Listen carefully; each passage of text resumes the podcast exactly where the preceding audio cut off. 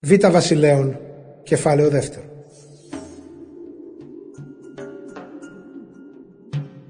Αρπαγή του Ηλίας στον ουρανό. Κάποτε έφτασε ο καιρός να πάρει ο Κύριος τον Ηλία στους ουρανούς μέσα σε ανεμοστρόβιλο.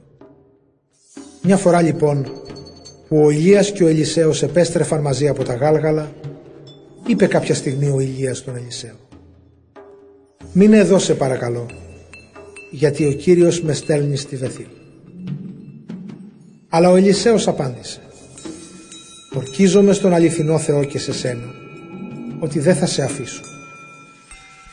Έτσι πήγαν μαζί στη Βεθήλ. Τα μέλη της ομάδας των προφητών που ήταν στη Βεθήλ ήρθαν τότε στον Ελισέο και του είπαν Ξέρεις ότι σήμερα ο Κύριος θα πάρει τον Κύριό σου από κοντά σου; Ο Ελισέος απάντησε. Και βέβαια το ξέρω, αλλά μην μιλάτε γι' αυτό. Μετά του είπε ο Ηλίας. Ελισέ, μείνε εδώ σε παρακαλώ, γιατί ο Κύριος με στέλνει στην Ιεριχώ. Αλλά ο Ελισέος απάντησε. Ορκίζομαι στον αληθινό Θεό και σε σένα, ότι δεν θα σε αφήσω. Έτσι πήγαν μαζί στην Ιεριχώ. Τα μέλη της ομάδας των προφητών που ήταν στην Ιεριχώ πλησίασαν τον Ελισέο και του είπαν «Το ξέρεις ότι σήμερα ο Κύριος θα πάρει τον Κύριό σου από κοντά σου» Ο Ελισέος απάντησε «Ε, βέβαια το ξέρω, αλλά μην μιλάτε γι' αυτό». Μετά του είπε ο Ηλίας «Μείνε σε παρακαλώ εδώ γιατί ο Κύριος με στέλνει στον Ιορδάνη». Αλλά ο Ελισέος απάντησε «Ορκίζομαι στον αληθινό Θεό και σε σένα ότι δεν θα σε αφήσω. Έτσι συνέχισαν να περπατούν και δυο μαζί. Τους ακολουθούσαν και 50 προφήτες, αλλά σταμάτησαν απέναντί τους σε κάποια απόσταση, ενώ ο Ηλίας και ο Ελισέος στάθηκαν πλάι στον ποταμό Ιορδά. Τότε ο Ηλίας πήρε το μανδύα του, τον δίπλωσε και χτύπησε με αυτόν τα νερά. Αυτά άνοιξαν στα δύο και πέρασαν ανάμεσα οι δύο άντρες πατώντας σε ξύρα.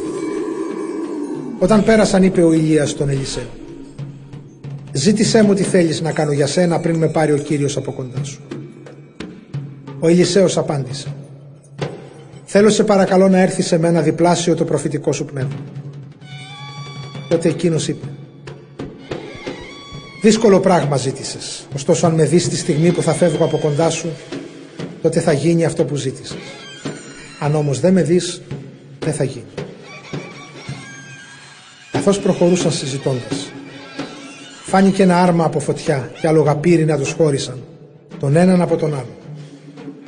Και ανέβαινε ο Ηλίας μέσα σε ανεμοστρόβιλο, στον ουρανό. Βλέποντάς το αυτό ο Ελισέος φώναξε.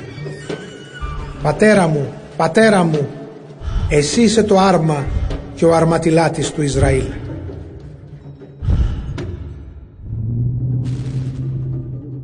Ο Ελισέος διαδέχεται τον Ηλία.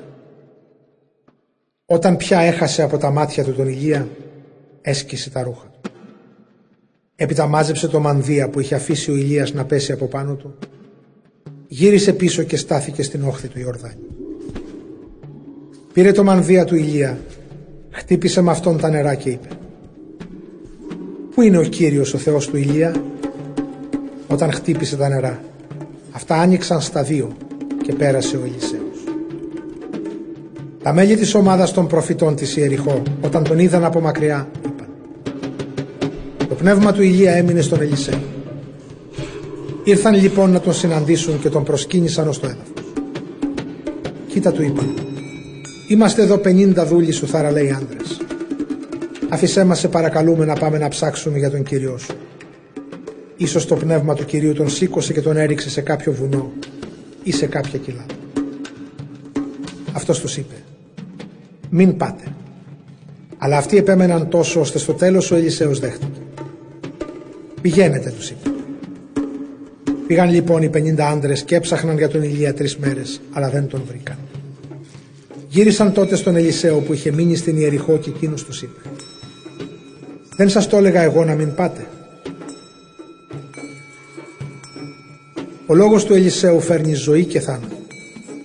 Μερικοί κάτοικοι της Ιεριχώ είπαν στον Ελισέο «Όπως βλέπεις κυρία μας, η πόλη βρίσκεται σε όμορφη τοποθεσία, αλλά τα νερά εδώ είναι ανθυγιεινά και η γη δεν παράγει τίποτα». Αυτός τότε τους είπε φέρτε μου μια καινούργια γαβάθα και βάλτε σε αυτήν αλάτι. Όταν του τα έφεραν, πήγε στην πηγή των νερών και έριξε εκεί το αλάτι και είπε Ακούστε τι λέει ο Κύριος. Αυτά τα νερά εγώ τα καθάρισα. Δεν θα προξενούν πια ούτε θάνατο ούτε ακαρπία. Έτσι καθαρίστηκαν τα νερά και είναι μέχρι σήμερα καθαρά, σύμφωνα με τον λόγο που είπε ο Ελισέος. Από εκεί ο Ελισέος ανέβηκε στη Βεθήλ. Ενώ ανέβαινε στο δρόμο, μερικά παιδιά βγήκαν από την πόλη και τον κορόιδαν. «Ανέβα φαλακρέ, ανέβα φαλακρέ», φώναζε.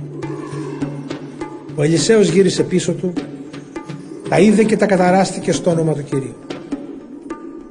Τότε βγήκαν δύο αρκούδες από το δάσος και κατασπάραξαν 42 από αυτά τα παιδιά. Από εκεί πήγε στο όρος Κάρμιλος και από τον Κάρμιλο ξαναγύρισε στη Σαμάρια.